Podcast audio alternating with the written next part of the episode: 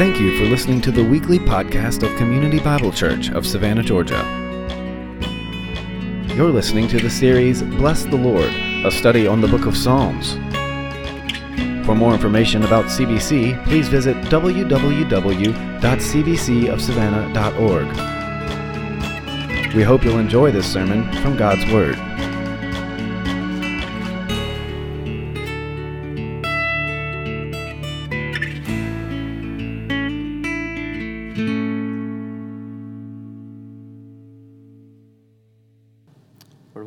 For your strength. I'm not worthy to do this, but I pray that by your grace, uh, you work and you move and you speak. In the name of Christ, amen. You guys can have a seat. well, good morning. Uh, as Bill said, my name is Matt Davis, and I'm starting to get the vibe that Bill only wanted me to preach because I'm the one guy this summer that's going to be shorter than he is. So here I am. no, I'm, uh, I'm from Savannah, Georgia, born and raised, and it's, it's really cool to see uh, God working in a church here in the city and transforming the city for the gospel. And, and I'm so grateful for Bill and the leaders uh, for allowing me the chance to come up and, and speak to you guys this morning. Uh, we are continuing our sermon series for this summer, Bless the Lord. It's a study through the Psalms, and it's really about cultivating a heart of worship for God, deepening our own hearts in, in, in the worship of, of our King. And uh, the psalm this morning, most of the ones we've heard this summer have been relatively happy, you know, uh, but as we know, life is not always happy. And so we're going to kind of talk about a psalm this morning that, at least for the beginning half of it, is not particularly happy. Uh, but by God's grace, it will show us uh, how to trust Him deeper and how to uh, trust God in times of great difficulty and uh, through that, our hearts will be cultivated for worship. Um, so we'll be in Psalm 22 this morning. Uh, if you have your Bible, just turn there. Uh, and while you're turning, have you ever been in a situation that it, it just caused you great distress? It's a very, very challenging situation, and you felt literally, utterly helpless to do anything about it. Uh, when my daughter, who's now two, was born, or when my wife got pregnant, the nine months leading into it, everything was fantastic. Every checkup was great. Every uh, appointment went fine, heard the heartbeat, everything was good. And when it's time for her to be born, we, we went on into the hospital about midnight, and we're in the triage unit for about 30 seconds. And this nurse goes, I don't want to alarm you, but uh, your baby's heart is not doing well. It's, it's you know, the, at the tail end of the contractions, the heart is decelerating. And so, of course, we had taken our, you know, birth classes and stuff, and I didn't know much about it, but I knew it, it wasn't good. I knew it basically meant that at the tail end of these contractions, my child's heart is kind of puttering out, and whatever that means. So the doctor came in and was like, you know, don't, you know, don't freak out. We're just going to watch it for a little while and, and, and see what we have to do. And so there was a stretch from about midnight to 7 a.m. where, you know, the worst thing that they can do and the best thing that they can do is teach you how to read the monitors. So the one monitor was I'm watching this contraction happen, and then the monitor underneath, I'm watching this heart rate just drop, and it kind of levels out down here. And I'm just praying. I'm like, Lord, please let that heart rate go up. Let it go up. Please, God, let it go up. And it would. It, it kind of kicked back up, and you know, for hours. You know, my wife finally had uh, the epidural, so she was sleeping. But for hours, I'm just sitting there watching this monitor and like just praying, Lord, please, please don't let anything happen to this child. And that was really challenging for me. I mean, by God's grace, she's born, she's great, she's happy, she's constantly running around and, and I have to chase her everywhere. But uh, it, it is such a gift. But those seven hours were just I'm a, I'm a guy, I'm a fixer. I like to fix things. And I'm standing there literally with my hands like this because I can't do anything. And it was really challenging, really stressful for me all night long. And this psalm is, is one of those situations. Whatever's going on, it's causing David deep, dark distress in his heart.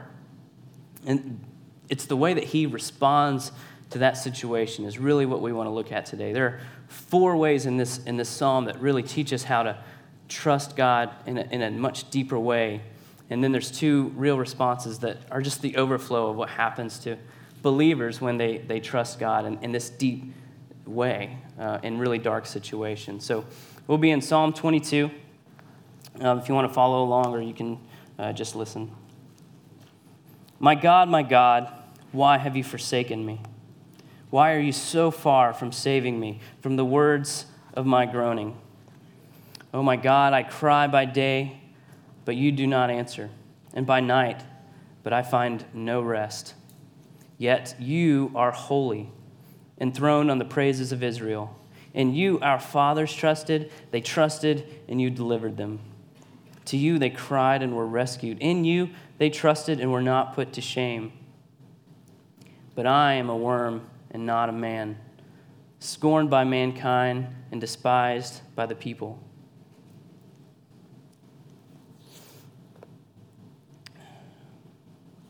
All who see me mock me. They make mouths at me, they wag their heads. He trusts in the Lord. Let him deliver him. Let him rescue him, for he delights in him. Yet you are he who took me from the womb. You made me trust you at my mother's breasts. On you was I cast from my birth, and from my mother's womb you have been my God. Be not far from me, for trouble is near, and there is none to help. Many bulls encompass me. Strong bulls of Bashan surround me. They open their wide their mouths at me like a ravening and roaring lion. I am poured out like water, and all of my bones are out of joint. My heart is like wax, it is melted within my breasts. My strength is dried up like a potsherd, and my tongue sticks to my jaws. You lay me in the dust of death. For dogs encompass me, a company of evildoers encircles me. They have pierced my hands and feet. I can count all of my bones. They stare and gloat over me. They divide my garments among them, and for my clothing they cast lots. But you, O Lord, do not be far off. O you, my help, come quickly to my aid. Deliver my soul from the sword, my precious life from the power of the dog. Save me from the mouth of the lion. You have rescued me from the horns of the wild oxen. I will tell of your name to my brothers in the midst of the congregation. I will praise you. You who fear the Lord, praise him. All you offspring of Jacob, glorify him and stand in awe of him, all you offspring of Israel. For he has not despised or abhorred the affliction of the afflicted, and he has not hidden his face from him, but he but was heard when he cried to him. From you comes my praise in the great congregation. My vows I will perform before those who fear him. The afflicted shall eat and be satisfied. Those who seek him shall praise the Lord. May your hearts live forever. All the ends of the earth shall remember and turn to the Lord, and all the families of the nations shall worship before you. For kingship belongs to the Lord, and he rules over the nations.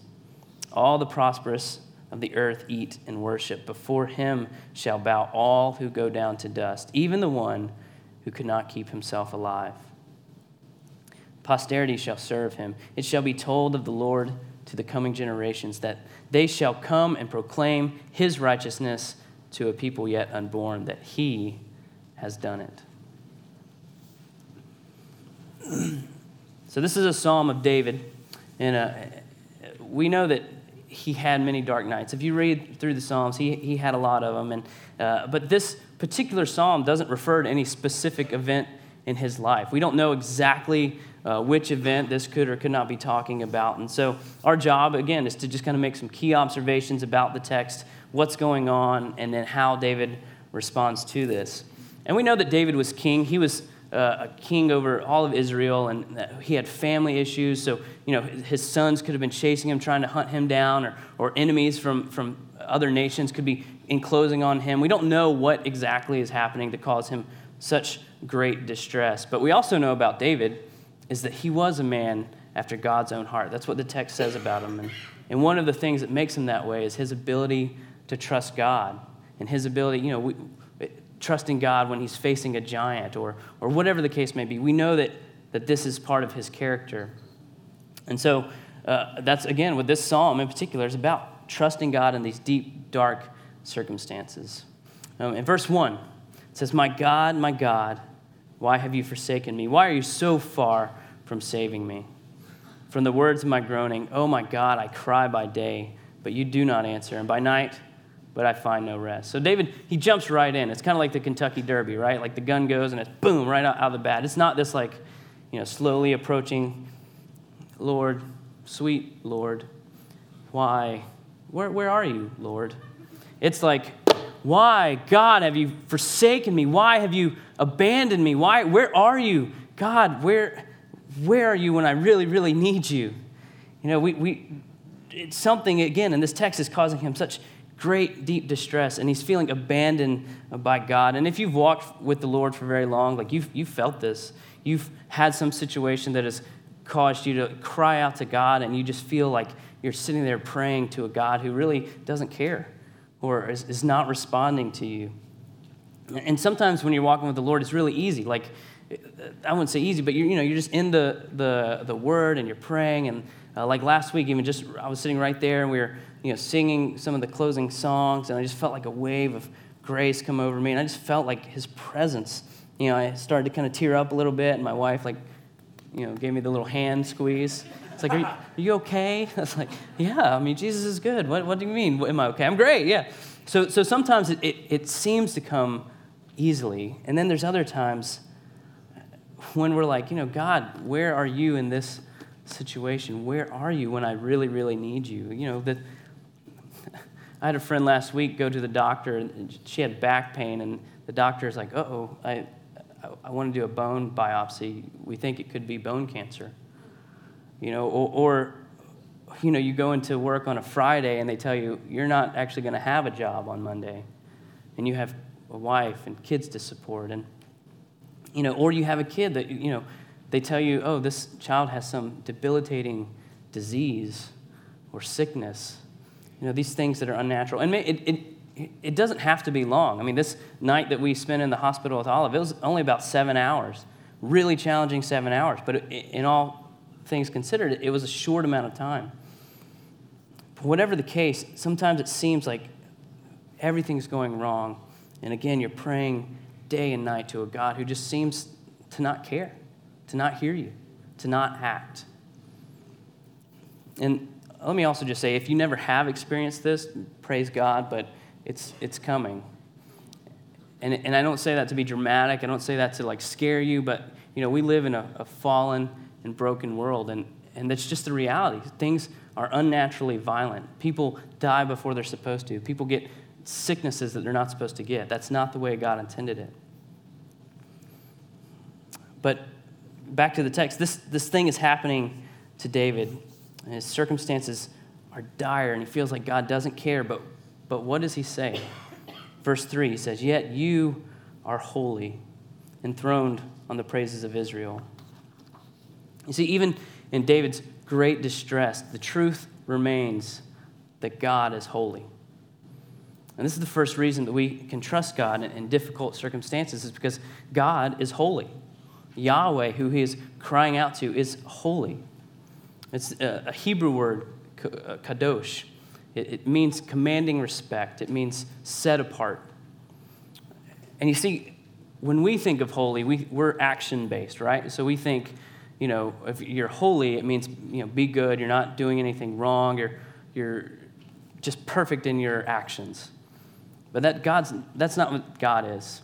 He is, holy is something that He is, not something that He does, right? So, like every fiber of God is holy. Every thing that He is is holy. It's not something that He does, it's something that He is. His heart is holy, His mind is holy. He can only think holy, He can only feel holy. His, his mind and his heart and his decision making is not tainted or contaminated by sin and the brokenness of it. And this is good news because he's not swayed by the whims and fancies of people. You know, he's not all about short term deliverance necessarily. Not saying he never does it, but that's not his end goal. He doesn't make mistakes, he can't make decisions that are not holy. His heart only understands holy. He is set apart. He is transcendent in ways that we do not understand. And you see what's ultimately happening here is David, he's not having a crisis of faith, he's having a crisis of understanding. And that's the case with us so often. We just We just don't understand. It seems like God is choosing to not intervene, and, and David and, and ourselves, we can't understand why. But, but David goes back to truth. He says, Even though I don't understand, it doesn't make you not good because you are holy. Your ways are higher than my ways. Your understanding is better than my understanding. So I'm going to trust you. And this is something that we need to do daily remind ourselves of truth because crises of understanding can quickly lead to crises of faith. When we, when we don't understand, we, we seek for understanding in some area, and it's not always truth.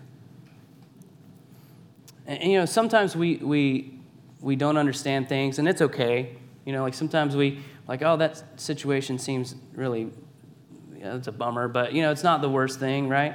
But then there's other times when it's like you, you, you're sure of things and you're, you're like, yeah, this is, this is going to happen. You know, maybe we apply to a college or, or try to get into a class or, or, or, or, you know, whatever the case may be. You know, your parents, they just argue a lot and you're like, God, I, I don't understand. Like, I'm, I'm dealing with it, but I, I just wish my parents wouldn't argue all the time. And, or maybe you're being bullied at school and you're, you're like, assuming, yeah, as you get older, like this will pass, you know, but man, I just really hate it right now.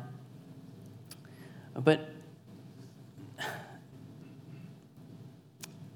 we, we don't have to like not understanding what's going on. And, and we ask God, God, if you're good, why don't you do something about it? And the reality is, because He's holy, He is doing something about it. And He has done something about it, which we will get to. But for now,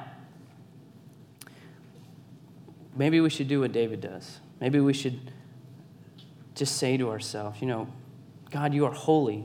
And I know that you're seeking to make me more holy, and you're seeking things in this world. You're still deeply involved in this world and in the lives of your people. Our not understanding why God is allowing things to happen does not, does not change his character, it does not change who he is. And so sometimes truth has to trump that. Sometimes we just have to tell ourselves, God, you, you are holy. I have to trust you because you don't, you don't think things that aren't holy. You don't feel things that aren't holy. Look at verse 4. In you, our fathers trusted. They trusted, and you delivered them. To you, they cried and were rescued. In you, they trusted and were not put to shame. So we know that we can trust God because He's holy. And, and, and then we move on to this next piece of truth. David thinks back over the long history of Israel, the storied history of Israel Noah, Moses, Abraham, Isaac, Jacob. You know, these guys that trusted God, and God was faithful to deliver them. And, and that's the second reason that we can trust God, is because this text tells us that God is faithful. And it's not just this text. I mean, you can go back and look over the entire Old Testament, story after story after story. Think of Noah. Noah, it had never rained.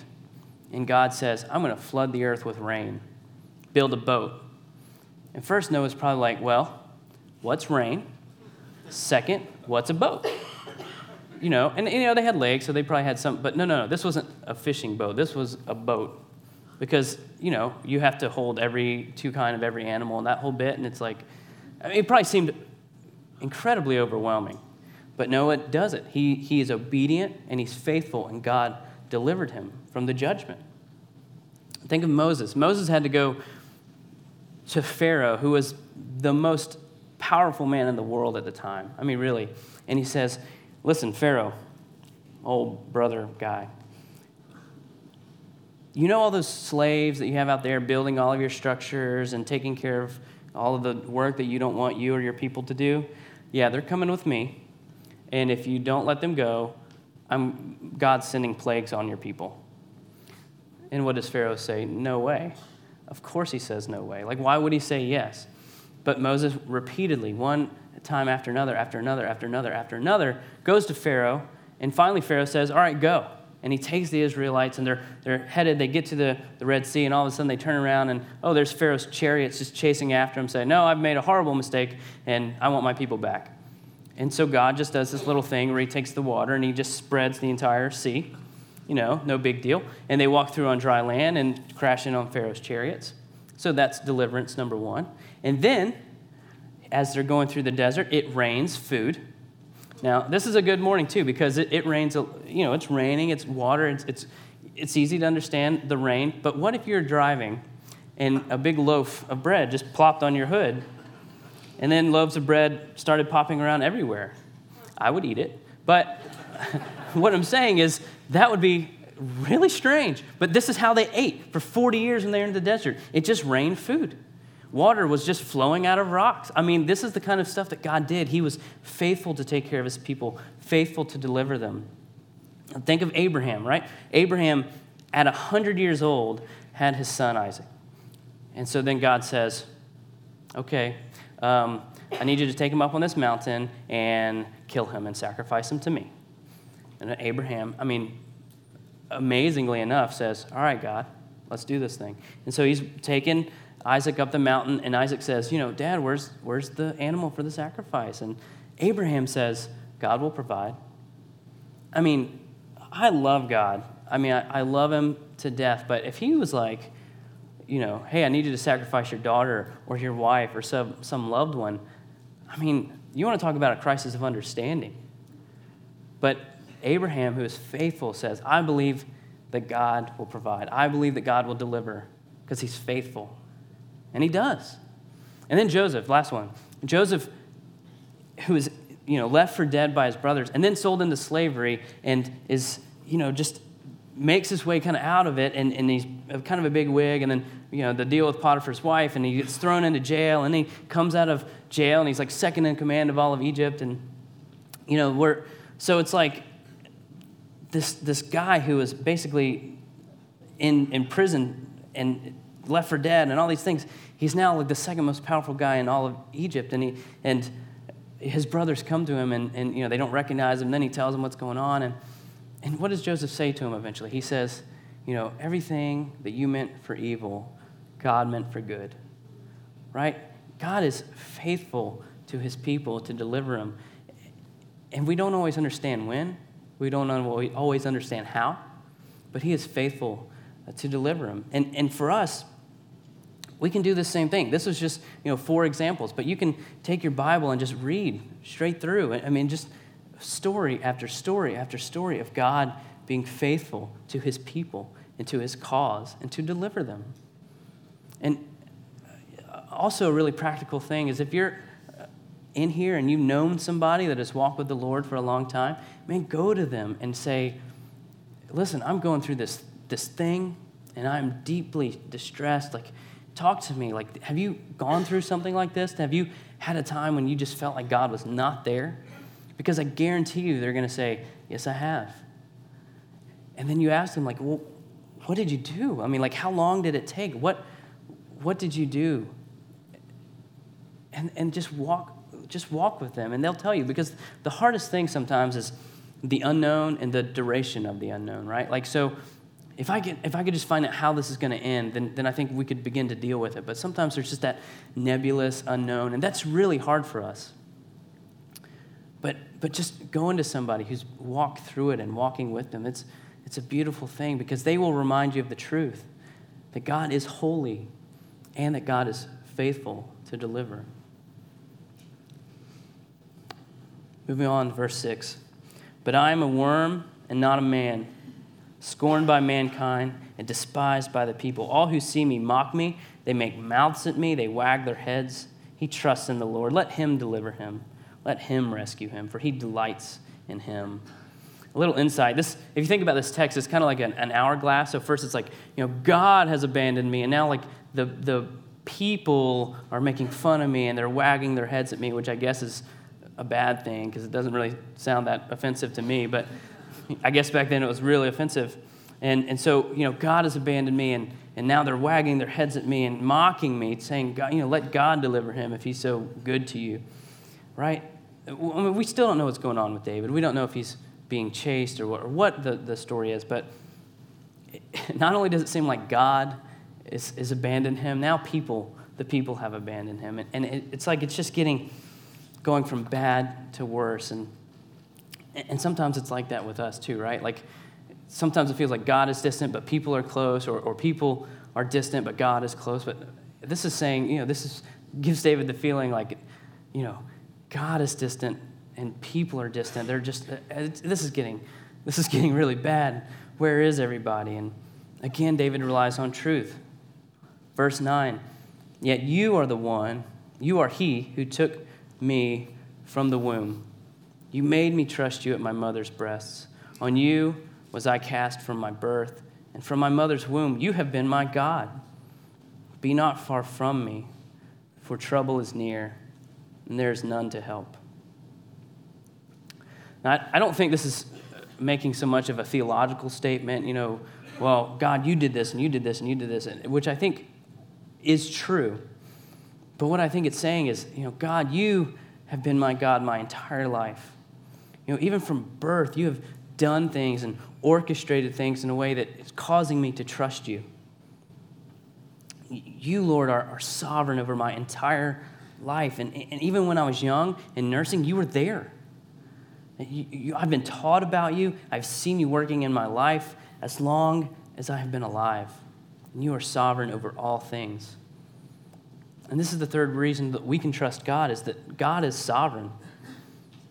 And if you're to, you know, this, this is like a theological hot word, you know, sovereign, God is sovereign. This and, if you look up the word sovereign, it says a supreme ruler or possessing supreme ultimate power. And again, this, this term gets thrown around a lot, but sovereign is an adjective to use to describe God. I mean, he is ultimate in power, but he's also ultimate in knowledge. He's supreme over everything, all areas of being. There's nothing he doesn't know or doesn't have control over. There's nothing outside the realm of his control. Every cell in your body, he knows if it's working efficiently, inefficiently, every moment in time, throughout all of time, he knows about. There's never been something that has happened that God did not know about. There, every ant that has gotten squashed, he knows about. There's been a lot of ants squashed, right? Like, he knows about every single one of them. And, and this can kind of get us in trouble if we're not careful because you know, although he can stop every cell at any moment or stop hearts from beating if he so desired, nothing is outside of his control. He's not just sitting and controlling us like puppets, right? He's not, we're not like on marionette strings. We do have some aspect of free will, and, and God made us in his image. Is that let us make man in our image and let him rule? And those, that is something that we have, and part of how we understand God and being made in his image is the ability to make choices and things of that nature. But being sovereign over all things means that nothing catches God off guard. Nothing happens in this world that didn't first go before the desk of God and on some level he signed off on, which can be troubling to us. But, but the reality is, I mean, this is why in Romans 8:28 it says, "And we know that for those who love God, all things work for, together for good, for those who are called according to his purpose." Nothing catches God off guard. So if you're, you're struggling this morning, that understand that it's, He is still deeply involved in what's going on with you. He is sovereign over all things. It's not like, you know, this event happened and he's like, whoa, I did not see that coming. Let me confer with the other two guys over here. And, you know, him, Holy Spirit, and Jesus, and the, the whole, they're like chatting it out and trying to figure out what to do about your situation. No, he knows what's going on in your situation already. And let me also just say if, if you're here this morning and you're not a believer and you know, maybe your friend invited you, maybe your family invited you, maybe you wandered in off the street, whatever the case may be, God being sovereign over all things means that you being here is not an accident. Right? Maybe, just maybe, the God of everything that is is tugging at your heart, is wooing your heart towards Him to trust Him and to worship Him. So sometimes I think, again, we, we just need to be like David and say, Lord, I know you've been here the whole time. You've been my God forever. You know what's happening. Your word says that you're with me. Please don't be far from me now. I trust you. I know you have power, Lord. I know you are, it's, your word says you're near because nothing gets by you, God. I trust you because you're, you're holy, because you're faithful, and because you're sovereign. Verse 12 Many bulls encompass me. Strong bulls of Bashan surround me. They, they open wide their mouths at me like a ravening and roaring lion. I am poured out like water, and all my bones are out, are out of joint. My heart is like wax, it is melted within my breast. My strength is dried up like a potsherd, and my tongue sticks to my jaws. You lay me in the dust of death, for dogs encompass me. A company of evildoers doers encircle me.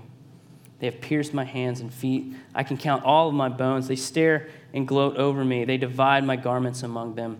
And for my clothing they cast lots. But you, O Lord, do not be far off. You, O you, my help, come quickly to my aid.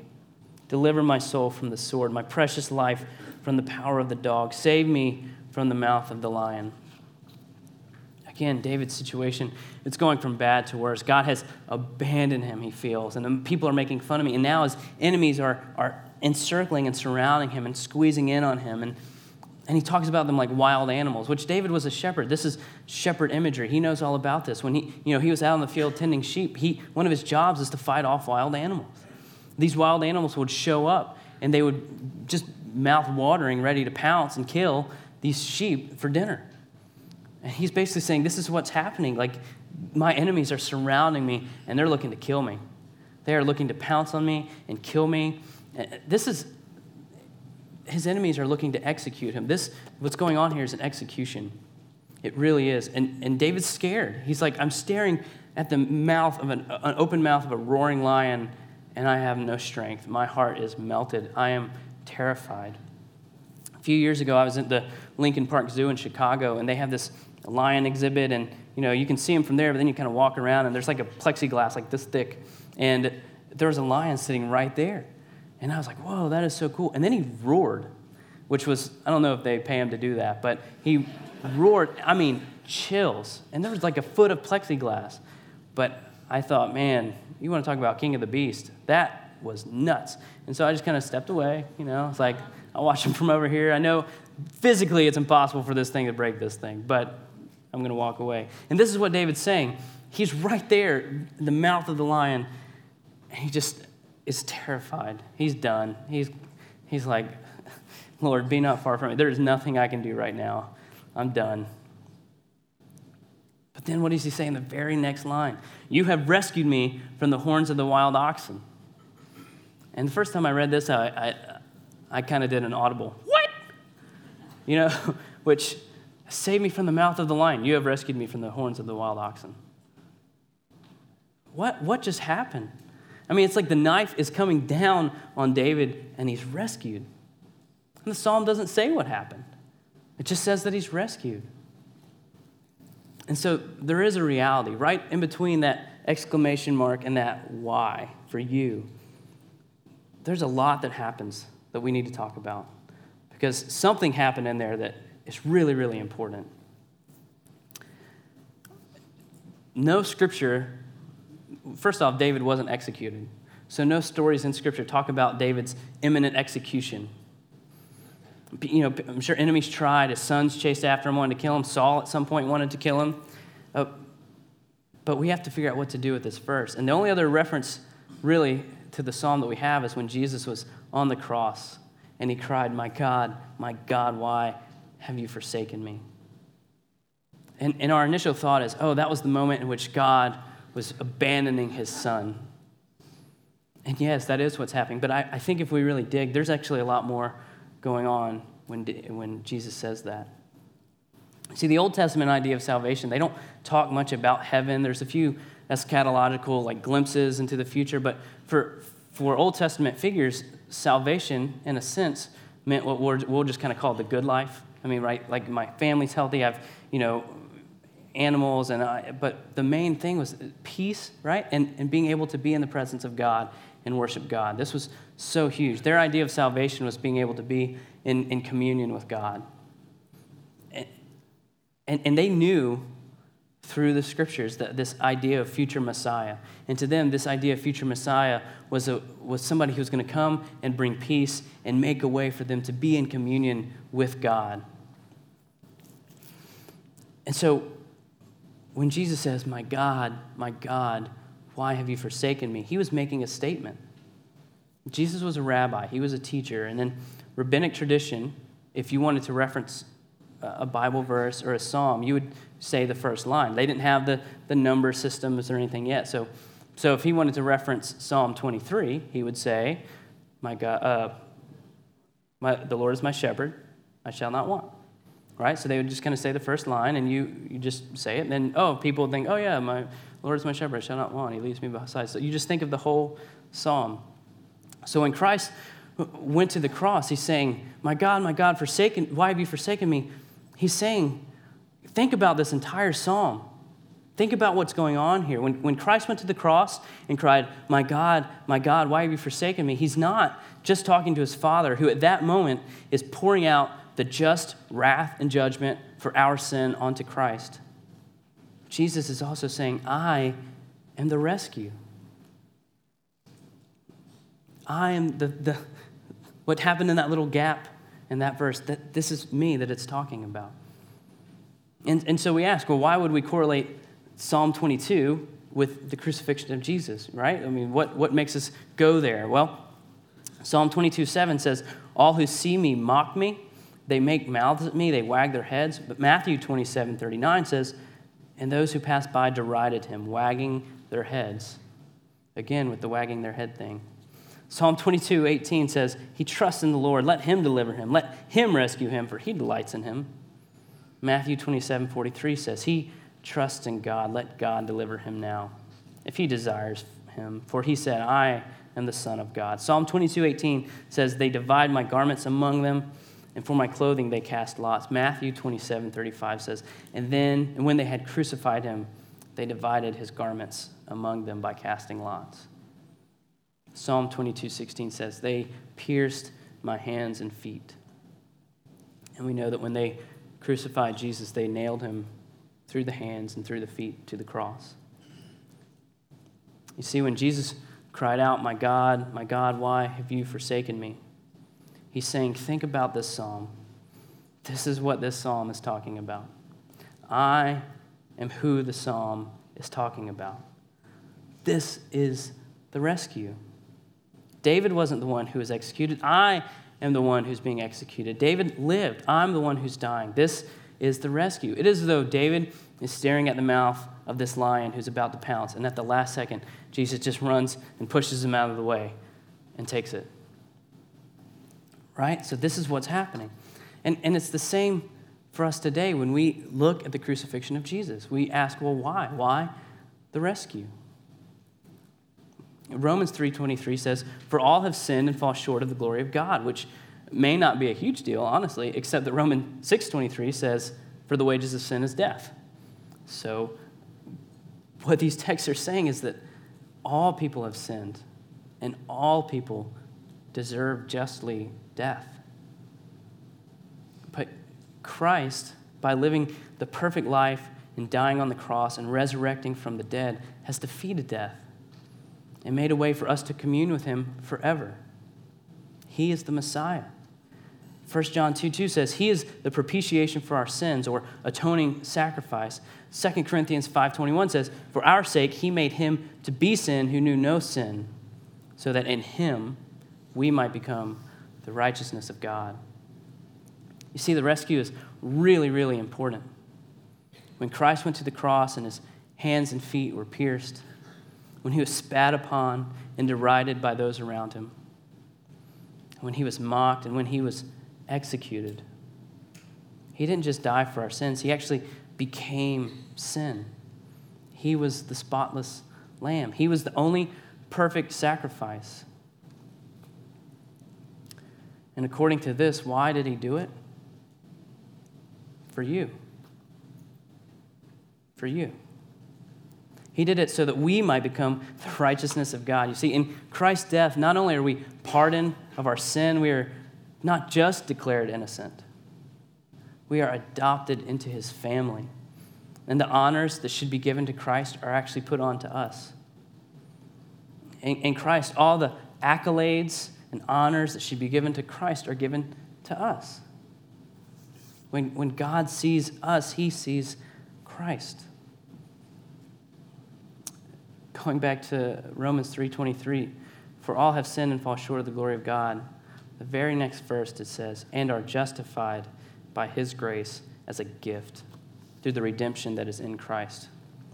Second half of Romans 6:23, for the wages of sin is death, but the gift of God is eternal life in Christ Jesus our Lord. This is what the rescue is all about. And, and listen, this is not something that we can do. We could never do this. David, who was one of the bravest men probably in history, if you know, facing giants. I mean, literally, if a guy came in here was like nine-ish feet tall and was like, "I'm gonna eat you," basically, is what he would say. You know, what would we do? and then run away. But David has stared trials like this in the face and easily said, This is God's fight, not mine. I got this. But this, he says, I've got nothing. Uh, my heart is like wax. I'm done. This is not something that we could do. We could never do this. Only God could do this. David was as good as dead, no strength. He was terrified, but was rescued by the only one who could do it. And you see, we can trust God in times of great difficulty because God rescues. God rescues. He's ransomed our soul. He has made a way for us to worship Him forever. And the whole time that David thought that he was being abandoned, that he was being forsaken, God was orchestrating and working out his great plan of salvation. David was never forgotten, and the cross proves that and you are not abandoned. You are not forgotten because the cross proves that. No one has suffered to the degree of Jesus, but it is because of that suffering that we can live. He's holy, He's faithful, He is sovereign, and He rescues. So, how then do we respond? There's two ways that David responds, and this is where it gets real happy. Verse 22 I will tell of your name to my brothers. David tells people about the rescue. That's just what he does. When, when people truly understand the rescue, their hearts are overwhelmed. They just have to tell people. When I got engaged to my wife, I mean, I did things I had never done before. Like I went home and like started trolling like my elementary school friends on Facebook and was like, "Oh hey, bro, I haven't talked to you in 25 years. What's going on? Nothing. Just got engaged. What are you doing?" You know, it's like it just makes you do things that you wouldn't do. You're just overwhelmed with like happiness and gladness, and you just want to tell people. And that's what David. This is what happens. He is rescued, and he's saying, "I got to tell people." Verse 27 says, All the ends of the earth shall remember and turn to the Lord, and all the, family, all the families of the nation shall worship before you. For kingship belongs to the Lord, and he rules over the nations. All the prosperous of the earth eat and worship. Before him shall bow all who go down to dust, even the one who could not keep himself alive. Posterity shall serve him. It shall be told of the Lord to the coming generations. They shall come and proclaim his righteousness to a people yet unborn that He has done it.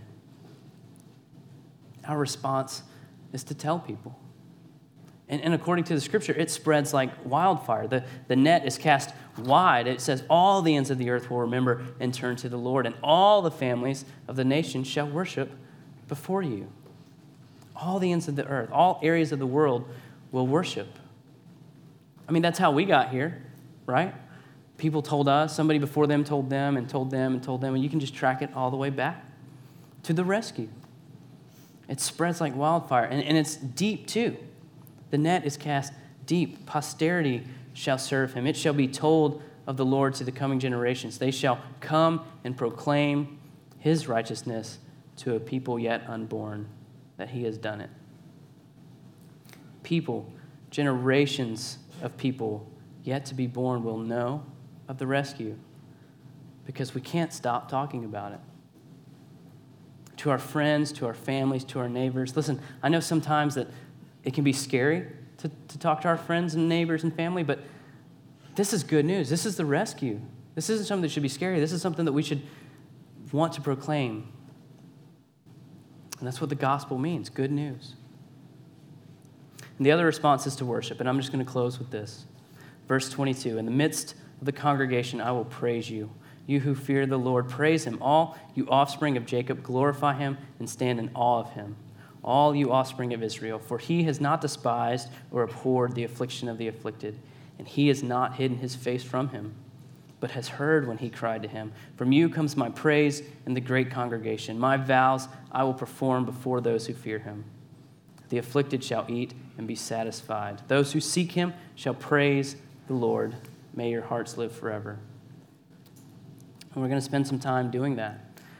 This series has been about developing a heart of worship. And so we're going to worship by, by thinking about the gospel.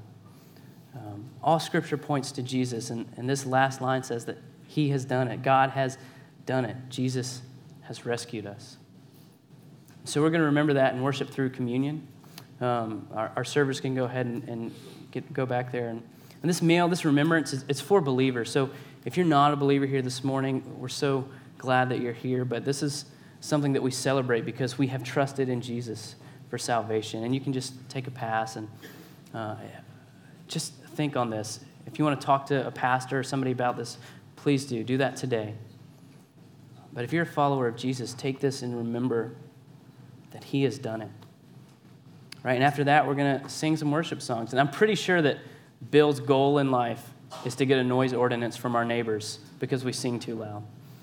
And it would be really impressive if the 815 were the first one to get it. So we're just going to worship, remember God, and then we're going to worship Him through song. We can trust God in all of our circumstances because He is holy, because He is faithful, because He is sovereign, because God rescues.